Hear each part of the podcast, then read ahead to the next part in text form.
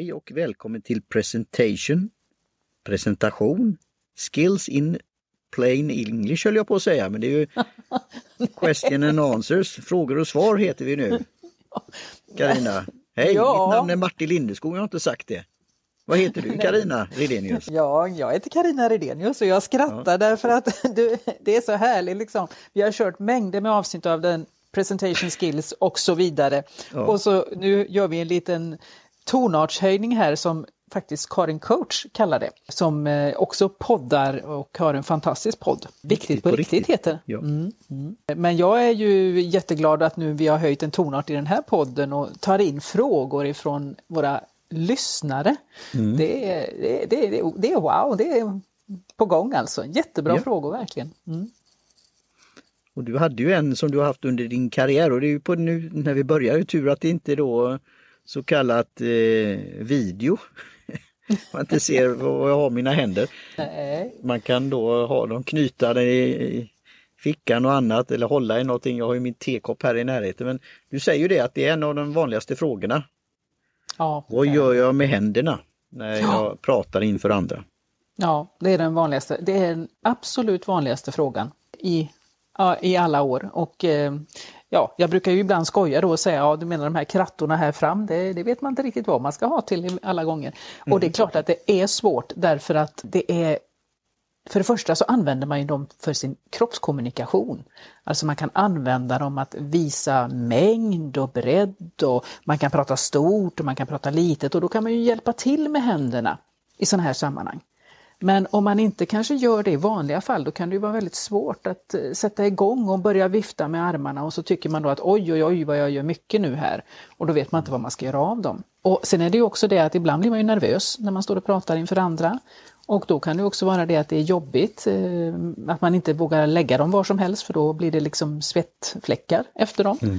Så att händerna är ju liksom, det tillhör kroppen och säger så mycket. Men känner man då att man inte är den här personen som, som kan prata mycket med sin kropp och sina händer så är det alltid bra att kunna ha dem tillsammans framför kroppen. Framför kroppen det, det skapar en viss typ av eh, närhet, värme och så vidare. Det är betydligt bättre att ha dem framför kroppen, framför magen så här och hålla ihop dem lite granna, än att ha dem på ryggen. Det kan ju se lite eh, kaxigare ut om jag säger så. Mm. Ja, då får jag lite reflektion för jag ska tänka när det har varit i den situationen. Till exempel, vi pratar ju då i avsnittet här när tekniken, när man väntar, kanske blir, ska bli presenterad som talare eller tekniken ska få igång den där projektorn. Och det är det, och man har allting klart, då är det just vad ska jag göra med händerna nu? Då kanske jag har en penna i handen och sånt. Men då är det lätt att, för det att ha framför, det kan se ut som Ja du vet lite, om du, framtiden, om du knäpper händerna också så kan det verkligen se ut som någonting. Men att ha det bakom, det blir lite, kan bli lite Fawlty Towers eller något annat över det också. Men jag skulle nog ha det i byxfickorna och känna mig Jaha, bekväm med det. Men är det så kallat ett no-no? Det jag, jag tror jag har hört någonstans att det får man definitivt inte göra. Är det så kategoriskt Karina? Nej, nej, så kategoriskt är det väl inte. Det skulle jag inte säga. Det beror ju på din attityd för övrigt. Eh, Det beror på, på din mimik, på vad du gör med, med ögon och om du ler och, och, och, och sådär. Va? Sedan kan du ju också i det sammanhanget, om du känner dig trygg med det, att du, vi säger att du har en powerpoint som du visar. Så har du en klicker kanske i din ena hand och då kan du ju lätt stoppa den andra handen i, i byxfickan. Vad du däremot inte bör göra det är att stå och hänga med händerna i byxfickorna. Mm. Den här, liksom, den här hängattityden. För då ser det ointresserat ut, det ser nonchalant ut och det ser ut som du inte tar situationen på allvar. Och du får inte då heller det förtroendet som du, som du eftersträvar och som du vill ha. Nu kommer sån här flashback, det blir ju nästan som den där komiken då på teaterscener när det är lustspel. Just när de är lite så, då böjer de sig framåt och händerna i fickorna och lutar sig framåt. Ja, just det. Just det. Just ja, det är ju en liksom komisk nästan effekt. stirra in i publiken. Så det, det är ju det att ha det på något sätt men att det, det, det blir naturligt och bekvämt. Och sen har vi ju andra saker som nu när det var det här teknikstrulet, då hade jag ju telefonen för att spela in. Men det kan ju också vara någonting att då tillfället i akt visa upp den eller säga att nu spelar vi in eller ni får gärna, om man nu säger det, att man får det. Ni kan ju skriva någonting om den här händelsen nu eller vad det nu är, twittra eller så här. Då har man ju det då, så, så länge det inte blir att det tar överhanden då. Precis, och det viktiga egentligen det är att man är riktad fra, lite framåt och utåt uppåt så att mm. eh, de som lyssnar på dig får en kontakt med dig. Står du med händerna i kors över bröstet till exempel, då är, fjärmar du dig till, till exempel ifrån din publik. Och står du då med händerna bakom ryggen, ja då, då kanske du ger ett nonchalant intryck. Ja. Så att, eh, att försöka vara så avslappnad som möjligt men vara lite framåt, utåt, uppåt och med ett öppet sinne så ser ju publiken att du tycker om att stå där. Och det är det som du som föredragshållare vill, vill signalera. Har du gjort några sådana här liksom skisser eller bilder i, i dina böcker eller på sidor eller på annat sätt material? De här eh, påsarna? Eh, ja, ibland använder jag mig av det i mina föreläsningar. Gör jag. Mm. Eh, men sedan så när det gäller sådana här påser så jobbar jag med påser därför att kroppsspråket, kroppskommunikation, det är bland det viktigaste vi har. Mm. Det ger så jättemånga signaler eh, till vår omgivning och det gäller också då att man är stadig med sin kroppskommunikation och att man vet lite grann vad man vill. Mm. Och, eh, så jag jobbar ju med sådana här förstärkande övningar eller övningar som stärker dig som person och hur, hur du blir stärkt inifrån och ut. Mm.